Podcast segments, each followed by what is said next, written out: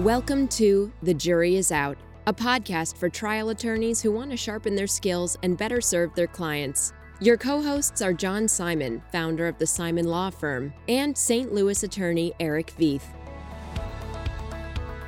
Welcome to another episode of The Jury is Out. I'm Eric Veith. I'm John Simon. And I'm Tim Cronin. And today we have two representatives of the firm Act of Communication Andrew Caple-Shaw and Alexandra Wright. Welcome to the podcast. Hi, thanks for having us. It's good to be here. I made the mistake, perhaps, of watching one of your videos last night. It was the actor's tools of persuasion.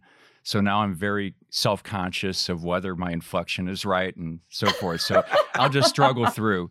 Why don't the two of you tell us a bit about yourselves and about the company you work for? Sure. Well, Act of Communication has been in existence for, we're approaching 50 years. It is the brainchild of two performers, or rather, a performer and an actress playwright, who posed the question what can lawyers learn from actors? The actual story of it being born was a friend of Katherine's going to a jury trial, coming back and complaining that it was basically the worst play he had ever seen. He had no idea what was going on, and he didn't really know what he was supposed to do at the end as a juror. And Katherine thought, you know, there's a lot of tools that we use that lawyers could steal or lawyers could take.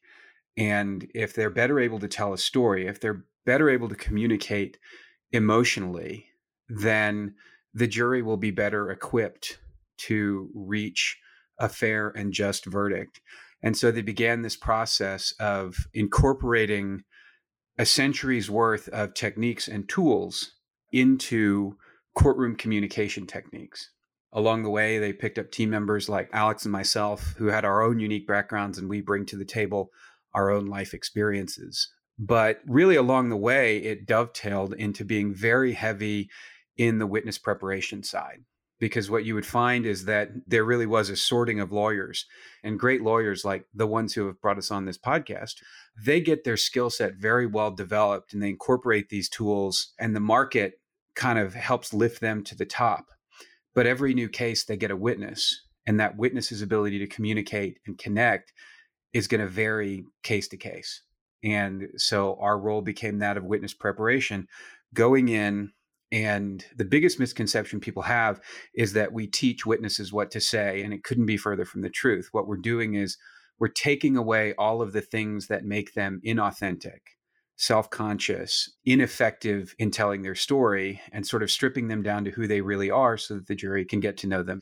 So, those are our two pieces the courtroom training and case preparation piece, and then the witness preparation piece. That latter piece being a specialty of Alex, who I guess can introduce herself now. Hello, I'm Alexandra Wright. People call me Alex. I was laughing when you said you'd watch the videos and you're worried now about our inflection. I also teach at UCLA and I had a student once say, we were talking about all this stuff, and she said, God, you must be horrible to date. And I was like, oh my God. I was like, why would you say that? And she goes, because you could just tell if someone's lying, or you could tell if someone's not being present with you. And of course, I'm going, man, maybe that's been my issue all along. But I'm very fortunate to be working with Act of Communication. Like I said, I'm a professor at UCLA, and I love the work we do it's interesting. Most people are really, really bad at talking about their pain and talking about their suffering, especially by the time that we kind of get our hands on them for deposition or trial, because it's been sometimes years since whatever happened happened. And in that time period, people stop talking about their pain because they don't want to make other people feel uncomfortable. And that to me is one of the hardest things about what we do, but also one of the most beautiful things about what we do is that I hope that we allow people to have a space where they feel like they can express their pain and talk about their pain and really feel seen for who they are and what they've gone through. So I always like to say that acting and also the work that we do with lawyers and witnesses, it's not about putting something else on. It's not about saying, ooh, do this, do that. It's more about taking things away. It's about going that thing you do that you think keeps you protected, that you think keeps you safe. It's a, just a defense mechanism and it's not nearly as interesting as the authentic you. How you guys described it to me is you're trying to help people become better storytellers. Yeah. To convey their story, because that's how people think. Yep, that's exactly it. Yeah. There's a talk that I give, and it got remolded several years ago. It was How to Reach the Trump Voter in Your Jury. it really gets back to this idea of what is it that moves people? What do people connect with? And there's a lot of psychology behind this truth. I think Jonathan Haidt is a great, he's sort of a pop social science guy in that he takes some really good research and theory and puts it into readable format. And so Haidt is a good place to get an anthology of the research that presents this concept. And the concept is this human beings think in story first, right? So when you see a cliff, a picture of a cliff, you don't think, oh, that's a cliff. What you think in microseconds before you get to the word cliff is first something akin to the act of grabbing something near you so you don't fall. And then, second, is the story of yourself or someone else falling off that cliff and dying. And all of this is happening in the matter of literally like less than a second. And then you get to, oh, that's a cliff. You know, that is something that I know to be represented by the words cliff, and it's over there, so I'm not going to fall off of it. But the story component that exists at a level below even words, the story component is what your brain knows first. And that is where the direct translation of what we do over into trial work. And, you know, when you think about a lot of what's happened in trial over the years, that's what Ball was tapping into with Reptile, mm-hmm. right? Is that things are happening on an innate level. One of the things that he doesn't articulate well enough is that what is happening is best understood as story. And what we're talking about doing is figuring out what I call the pinch and the ouch, right? Figuring out what it is about a given story that grabs you on a base level. And that's something we as actors train for years to develop that sensitivity. And then once you've developed that sensitivity, you can identify that story within the story that moves you and grabs you by the gut. And then you can develop that story. And so if you're helping to prep like a plaintiff, for example, you're trying to help them find their story, right? And so how do you guys do that? What's your process? We always start off the same way, which is what questions or concerns do you have? And Andrew has a great kind of metaphor for this. It's the worrying about the oven that's on in the kitchen. It's like if they're sitting there thinking about something about the deposition or the trial or a concern or a question they have, they're not going to be able to focus on the prep or on the storytelling. So we always start with that and how they answer that question, whatever their question or concern is, it gives us a ton of information about how we should move forward and the types of questions that we ask. And then it's really about asking questions, asking how they feel, asking for specific moments and instances, and looking for what I like to call satellites, which is sometimes the witness will just kind of toss something out, something that to them feels kind of like inconsequential, or maybe they even mutter it under their breath, or it's a little aside that they do it themselves. And that little satellite can oftentimes contain an immense amount of information. And that's typically what we like to follow up on is, you know, earlier you said, oh, well, that's not important. What do you mean? Why do you think that's not important? So you use the term satellite. I love that. And I think your satellite is something that's akin to my pinch in the ouch. Yeah, yeah. What we're looking for is we're looking for changes right? We're looking for little alarm bells and we're picking these things up from our acting career, but also we're borrowing from other consultants. So I'll give you an example metaphors. Robin Wishart, who's a brilliant brain and spine attorney from Canada who lectures a lot at AHA, she talks a lot about metaphors and plain language. You know, I had a guy once in a case and he said, You know, my dad used to say that you're either a grape or you're a raisin. And before this happened, I was a grape, but now I'm a raisin. And I knew the minute I heard that metaphor, I have to chase this. And I said, Well, tell me about the difference between a grape and a raisin. And within two or three minutes, he was in tears. And this was a guy that I had not been able to crack for quite some time. So a metaphor is one example.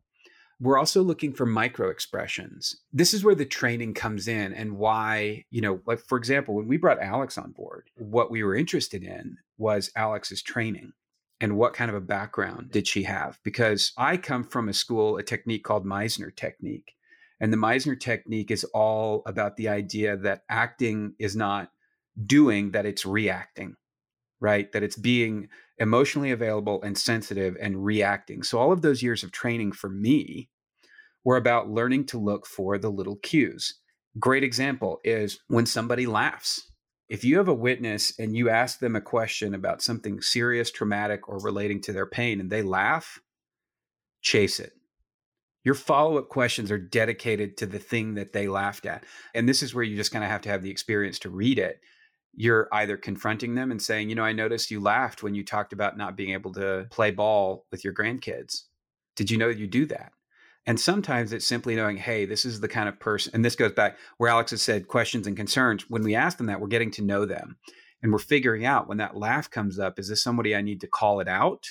Or is this someone I just put it in my back pocket and go, once we've made progress towards emotional availability, I'm going to double back to this thing that they laughed about because I know it's sensitive. So a laugh is something that will set us off and tell us, like, that's a cue. Yeah. And what's interesting too is that all of these things are things that relate back to acting. So even with metaphors, I do a lot of work with my acting students on emotional availability and how to tap into that as an actor and how to be aware of your own emotional blocks. And I always can tell that a student or a client is hitting on an emotional aspect when they explain it using similes or metaphors, because that's how our brain understands emotions.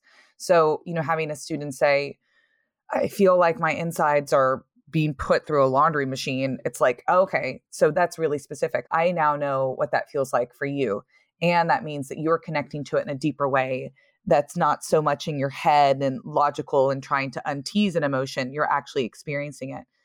And same with the micro expressions. When I came on board and was talking to Andrew about this work, I was like, oh, that's ALBA work, which is an emotional access availability tool that we use as actors, where we look at six main emotions. You can kind of think about them like primary colors.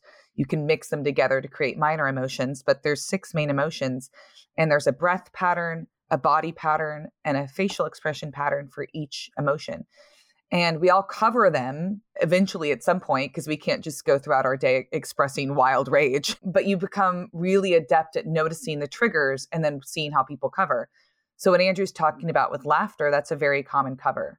And so oftentimes what we're doing is we're seeing the trigger we're seeing the cover and then we're either like andrew's saying calling out the cover in the moment or just clocking the cover and saying, okay, later on, I'm going to bring up that cover and see if they're aware of it. Because really, what we're seeing when we get to them, like we said, people are bad about talking about their pain. So, really, what we're watching is a bunch of defense mechanisms at play and trying to remove those defense mechanisms to get to the real story of what's going on with them. And I'm reminded of the last case we worked on together, Alex, and you were talking to a teenage girl who had something terrible happen to her. She was burned when she was younger and she had a lot of defense mechanisms and she used humor and you picked up on it and then started talking about how she used humor and you were able to get her guard down and start talking more honestly about why she does that.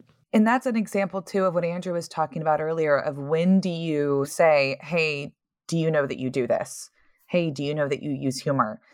If i had come out right out of the gate saying that to her as soon as i recognized it i would have lost her she was someone where it was really important to build trust from the get go and kind of lean into the humor with her, make jokes, build up that relationship. So then later on, you know, 20, 30 minutes into the session, now that's the time to say, Do you know that you do this? I do that too. Can you tell me about that? Because I know I use it this way. How do you use it? And now it's a conversation and they don't feel like they're being, you know, analyzed in a psych session. And that's another example too of by the time we came in, I mean, this had happened six years ago, and this poor girl had told her story to so many people that by the time we come in, we don't want to be just another therapist. And I'm not saying anything bad about therapists. Therapists are amazing, they do excellent work, but we want to be a different tool for them. And I'll say a piece about this about Alex, which is, you know, when Alex joined our team, she was younger than I really think a person should be to be able to do this kind of work. But she's bright and she has sky level empathy. And the thing that Alex really brought to the table for us is, you know, when you're a teenage girl and you have talked to a bunch of middle aged and old white guys and they don't operate on your level, to have somebody like Alex in the picture who has, you know, not that far removed from living your life and can understand what you're going through, I think that opens up a gateway massively. And in fact, when you guys reached out to me and, you know, I was saying, I really want to bring somebody else in, I really want to bring somebody else in. And we had worked together successfully on other cases. The decision to bring her in, I think, is what broke open that case. Because for us, that was a chain reaction that was it once we had her trust and she knew that we were on her side and she was willing to open up that was like a domino that fell because that affected how the parents related to us and i think even ultimately opened up doors for their relationships with the attorneys it did i remember the mom saying i think she said it to you alex that her daughter after you talked to her the first time told her she had never opened up to anybody about what she'd been through like she had with you it was a beautiful moment. I mean, those are the moments you live for in doing this work. Andrew, I know you and John were doing it was two families actually. Two kids got burned. You and John were doing the prep sessions for the other family. And wasn't there a breakthrough, John? Yeah, one of the things that's a challenge and frustrating, and I'm not always successful in solving it, to be honest, is we deal in tragedies and people's lives are all upside down and horrible things happen to them. And I'm thinking of a case in particular when I represented clients who lost their 19 year old son in a construction accident. He was a construction worker, and mom could barely get through a conversation with you. And it had gone on for months, more than a year, and things hadn't gotten better. And his dad never broke down, very stoic, yes, no, very businesslike in all the dealings. I never could really get through to him. And I just remember in the deposition, and I probably didn't do as good of a job as I could have or should have prepping him. He was asked just randomly. He'd gotten through the whole deposition. Again, it was very businesslike. Have you ever visited your son's grave? And this had been a couple years after he died. And he said, every day. And I was like, wow, I didn't bring that out. The defense attorney brought that out. But it reminds me of the case Tim was talking about, where Andrew, you recall the father of the young boy, the boy who was burned. He was very much that same way, very stoic, angry, certainly. Why don't you tell us about? I mean, what was your approach with him? Honestly, I'm not being false humble when I say this. That was not a difficult case for us. Whereas the teenager was very difficult. The father was not a difficult case for us because he responded to the techniques that we have developed in the way that we would anticipate he would respond. We just needed to execute, if that makes sense. So let me step back and then I'll move forward to that one. The work that we do, as much as I like to take credit, and, and I'd say maybe 20% of my portfolio, and probably true for Alex, is stuff that we've brought from our own life experience. Me with the performance aspects, Alex doing phenomenal work with voice and movement, and especially with women but the bulk of the witness prep work, overwhelmingly, is the life work of Katherine James. Katherine started doing this so long ago, and she's enshrined it now in a book, Harvesting Witnesses' Stories. What she trained me to do, and then we in turn trained Alex and the rest of our team to do, is to deploy a series of strategies that will open the doors. And that phrase, harvesting witnesses' stories, is the key to this whole equation. So, for example, this is a guy who, talking about that case, he was tough, right? And he was keeping it together for the entire family. And that is something you see in parents in American culture. They need to keep it together and they can't feel and they can't break down. And so what I did with him is I would just ask for stories. Tell me what it was like. You know, tell me where were you when you got the phone call? If I remember correctly on that case, he was still a little disconnected. So one of the strategies that I used was I said, you know, you're telling me about this as it happened in the past. Can you go back and sort of pick up where you left off or where I've interrupted you in the story, but tell it to me in the present tense? Taking it into the present tense started to open emotional gateways. And once I took him to the present tense, he immediately jumped forward in the story because he was now emotionally connected to the part of the story that was toughest for him, which, if you've worked a lot of burn cases, the hardest part of burn cases is the recovery period, where in essence, the burn unit is peeling off your skin on a regular basis. And for him, the description was watching his child go through those skin peels over and over again. And he was still resisting connection to that. And I asked him sensory questions. Do you remember what it felt like? Was it cold? Was it warm? Do you remember what it smelled like? Your smell is actually a huge gateway. It is the one of our senses that is most connected towards emotion, right? And if you've ever done a burn case, if you're not putting smell into your opening argument and your closing argument and you're not eliciting smell testimony, you know, the smell of burning human flesh is something that jurors can imagine even if they've never experienced it. So taking him through, and for him, it was the table, it was the cold table, right? He had a sensory connection to that. And once we got to the cold table, he was connected to his pain. And that was our gateway. Andrew, I remember the phrase. I don't remember if I'm saying it exactly the way you said it, but you told them now's not the time to be strong, but now's the time to be honest or tell the truth. Yeah, that is something that we talk about a lot. The idea that vulnerability is strength a YouTube TED Talk phenomenon, Brene Brown did a piece like 10 years ago, How Vulnerability is Strength. And she's become like a big pop icon in the self help category. But I remember when I first saw that, my actor friends and I were all going, yeah, duh. because we know, and I use the example with men a lot, which is why does a strong man stand up with his chest out? Right? Why is that the case? standing with your chest out is basically saying to the world, I am not afraid to be vulnerable, right? That connecting to your weaknesses and moving forward through weakness is a greater sign of strength than steeling yourself against your weaknesses. It's that old idea that courage isn't not feeling fear, it's persisting in spite of fear. And so a lot of the times, it's the average American man, sort of in the workplace accident, who's trying to be tough. But we also see it a lot, and we didn't see it in this particular case, in what I call the great American mom. And it's embodied in the idea that mom eats last, right? That mom's going to take all the slings and arrows for the entire family and hide it and not let anybody know that she's suffering until she gets a chance to talk to us and we tell her, you know, admitting that you're hurt is strength. And then there's one other thing that I want to say about this that is crucial because John was kind of, you're getting on yourself earlier and you're like, I didn't do as good a job as I thought I could. There are limitations to the extent to which you, as the advocate, can do this because you guys, you have to be their rock and their fighter and so, a big part of our job when we're doing preps is saying, hey, you can open up with me.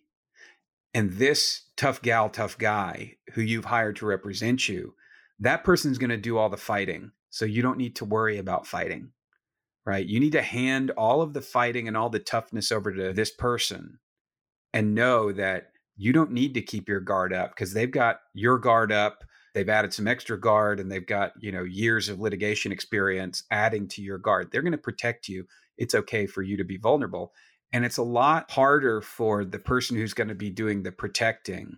There's a communication thing that basically says if you say something about yourself, people aren't as likely to believe it or they're going to be inherently skeptical.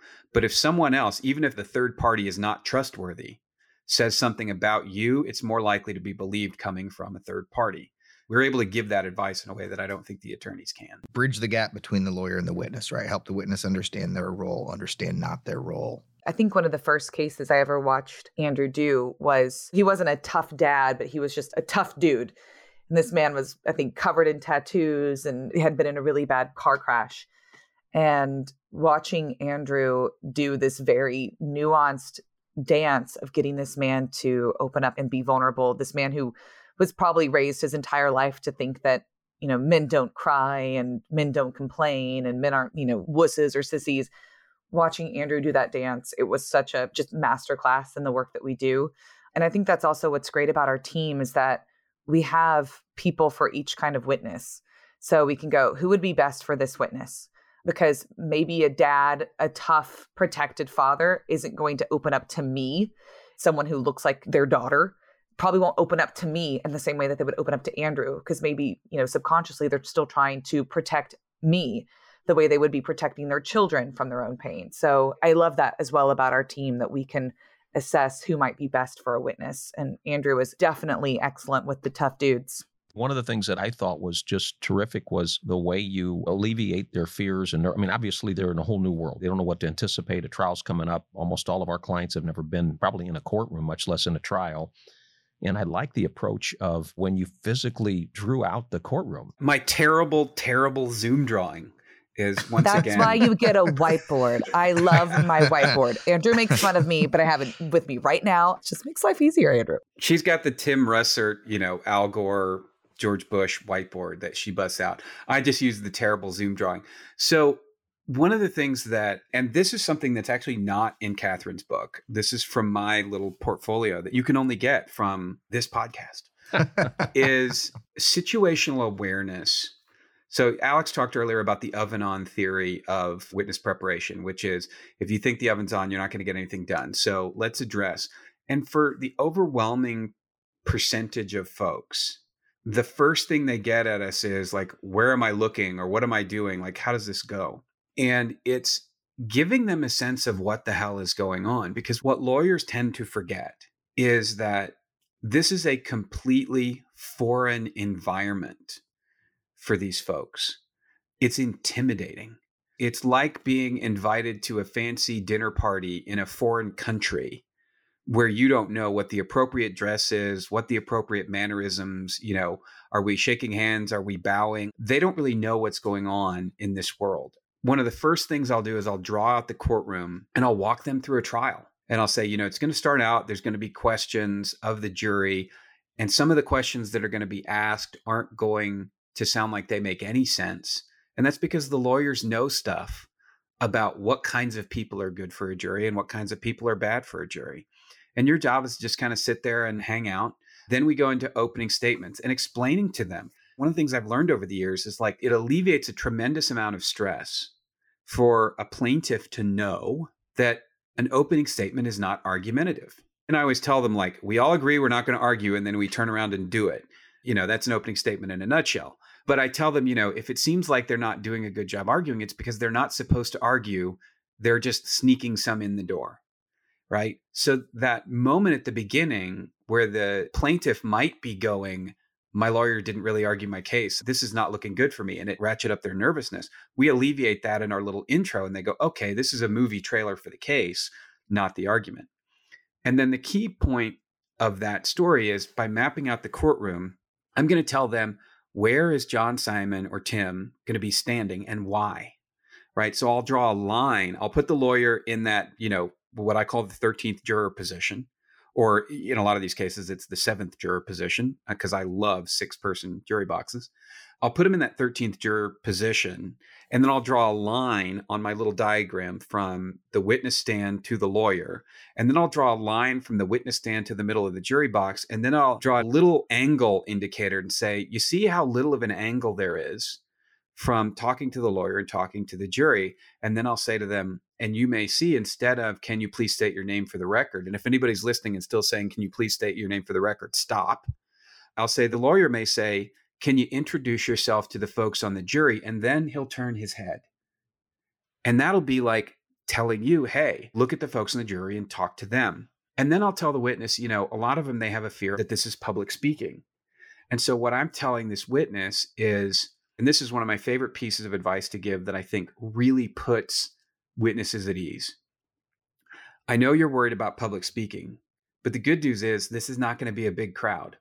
You know, you're not OJ, right? This is not the trial of the century. There's not going to be a lot of people in the crowd. And one of the things you're going to feel when you go into this trial is this sense that everybody is speaking this other language, lawyer, and everybody's formal and everybody knows you know, where to sit and where to stand and when to rise, you're going to feel like a fish out of water.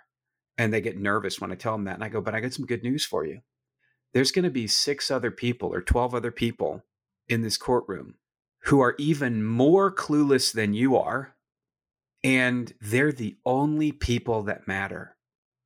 And so, what you get to do is the seven of you or the 13 of you, you get to form this little club of normal people, non lawyer, non legally speaking people, the little group of you get to connect and talk about what happened while all these lawyers are doing all this lawyer stuff. And when you tell them that and you say, look, it's just like, especially in a six person jury state, you know, it's kind of like sitting at a backyard barbecue talking to six people. Some of them are going to be nodding and leaning in. And when they nod, you can nod back at them. Some of them are going to be falling asleep and you don't have to like try to wake them up or pay attention to them. Just let them do what they're going to do. Talk to the people that want to talk to you like you would be talking to people at a backyard barbecue. And all of a sudden, it takes all of that stress of the dynamic of the room. And I will circle, put a circle from the witness stand around the jury box, and I will say, what matters in this trial is in this circle. Everything else outside of this circle is Tim's problem. And it takes a huge weight off their shoulders, in my experience. I think this stems back from as actors when we have to have training in terms of stage directions and directing and what is effective for audience members when they're in a theater. You know, one of my favorite tips whenever I'm teaching like a directing class is when we're reading English, we read from left to right. And so seeing someone cross left to right is very comforting for us. It's like our brain is like, this is naturally how our eyes want to move. So, in a stage production, if you want something to be really jarring for the audience or to feel against order of out of nature, you have them move from right to left. That like jars our brain in a different way because it's going against the way our brain naturally kind of wants our eyeballs to move through space. So, knowing all of this stuff and then transferring it over into a courtroom, I think is really helpful because the jury is the audience. And so, storytelling isn't just about the stories that are coming out of the witnesses' mouths. Storytelling is the entire experience that the jury is having in the courtroom. And so, how are they also connecting to the witness? How are they connecting to what we call the good lawyer and the bad lawyer? All of that is part of the storytelling as well. There's probably a lot of attorneys out there still who would be thinking, you know, I'm just going to do it my old way, you know, the way I've been doing it for many years. And I thought you might give us an example or just comment on that. This is very different and it might not be obvious. And some of these things that you're suggesting might be even counterintuitive. Yeah. I mean, my favorite thing is when we have lawyers that we're working with for the first time. And the first session, every now and then they're jumping in and they're saying things like to the witness, like, can you just cry? Can you just look sad? And you can see the witness just so slowly. you're not talking about me. I am not talking okay. about you. Absolutely not. clear. All right. Absolutely not. But then I think typically by the end of those sessions, they'll see that we can organically get to that place with the witness in a way that's so much more effective because human beings are actually really good lie detectors in terms of noticing if someone's being untruthful or inauthentic. And the jury's going to pick up on that too. I think the evolution of the legal profession in a lot of ways mirrors my evolution as an actor. When I was a young actor, I was really good because I lived in a world of make believe. And then there was a gap where the quality of my performance really diminished. And it was as I grew older and more self aware and self critical and strategic in navigating the world. A lot of the techniques that make actors great were failures for me because I would overthink them and I would outthink them. It's why I think I gravitate towards and connect so much to lawyers because the challenges that lawyers have adapting to the new techniques are the same challenges I had learning to be a good actor as an adult. And that's where I resonated with this technique I was describing earlier, which is Meisner technique. And Meisner is all about no thinking, just feel. No thinking, just feel. What are your impulses? You know, my acting teacher back in the day was this little shaved headed dude who actually worked with Sanford Meisner when he was a younger man, who would literally like throw things at me and cuss. It would just be like, stop effing thinking, just effing do, react. And one of the things that I think about when I think about the old technique versus the new technique is the biggest breakthrough I had in terms of my emotional motivations. I had always thought that I was motivated by standing up for the little guy, by doing good, by truth, justice, and the American way. That was something that I had always connected with. And yet it was only through Meisner the exercises are about finding ways to connect to your true emotional impulses, not what you think you feel, but what you really feel. And I discovered along the way that I didn't really believe in standing up for the little guy or truth, justice, of the American way. I just wanted to take a baseball bat to the face of bullies. I wasn't driven by idealism. I was driven by some sort of vengeance or anger. And that was a really disheartening thing to learn about myself. Ball, in a lot of ways, and he cites, he gives citations. He mentions Katherine in the book several times. He talks about Susie McPherson, who is sort of the unheralded genius. If you haven't read jury work, you're insane.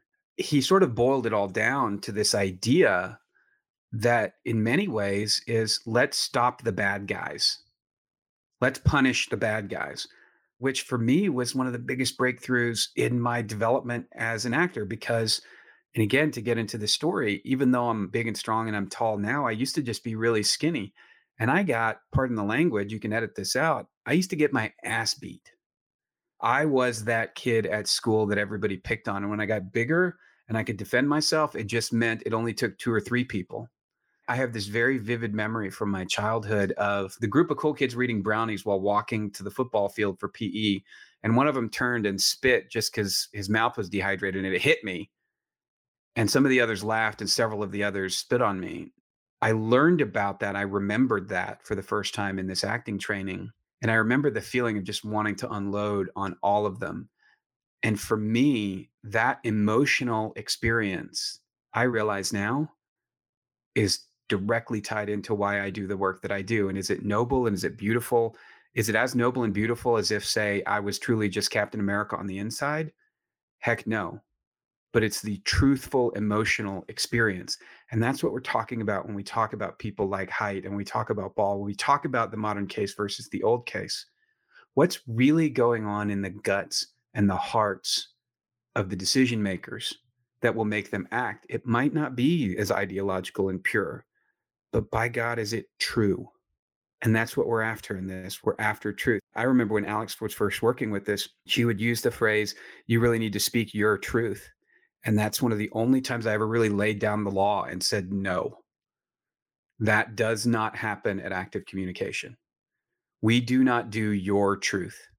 Okay. There is the truth, and then there is your experience because your emotional experience is valid, it is truth, right? We don't get optional truths. We get experiences so that the jury doesn't feel like they can pick a truth. The jury gets to search for the truth. Thank you for joining us from Act of Communication, Andrew Caple-Shaw and Alexandra Wright. It's been uh, awesome. We've learned a lot from you. We're going to have you back for a second episode. So thank you so much for joining us. Thank you. We're looking forward to it. This has been another episode of The Jury is Out. This is Erich Vieth. I'm John Simon. And I'm Tim Cronin. See you next time.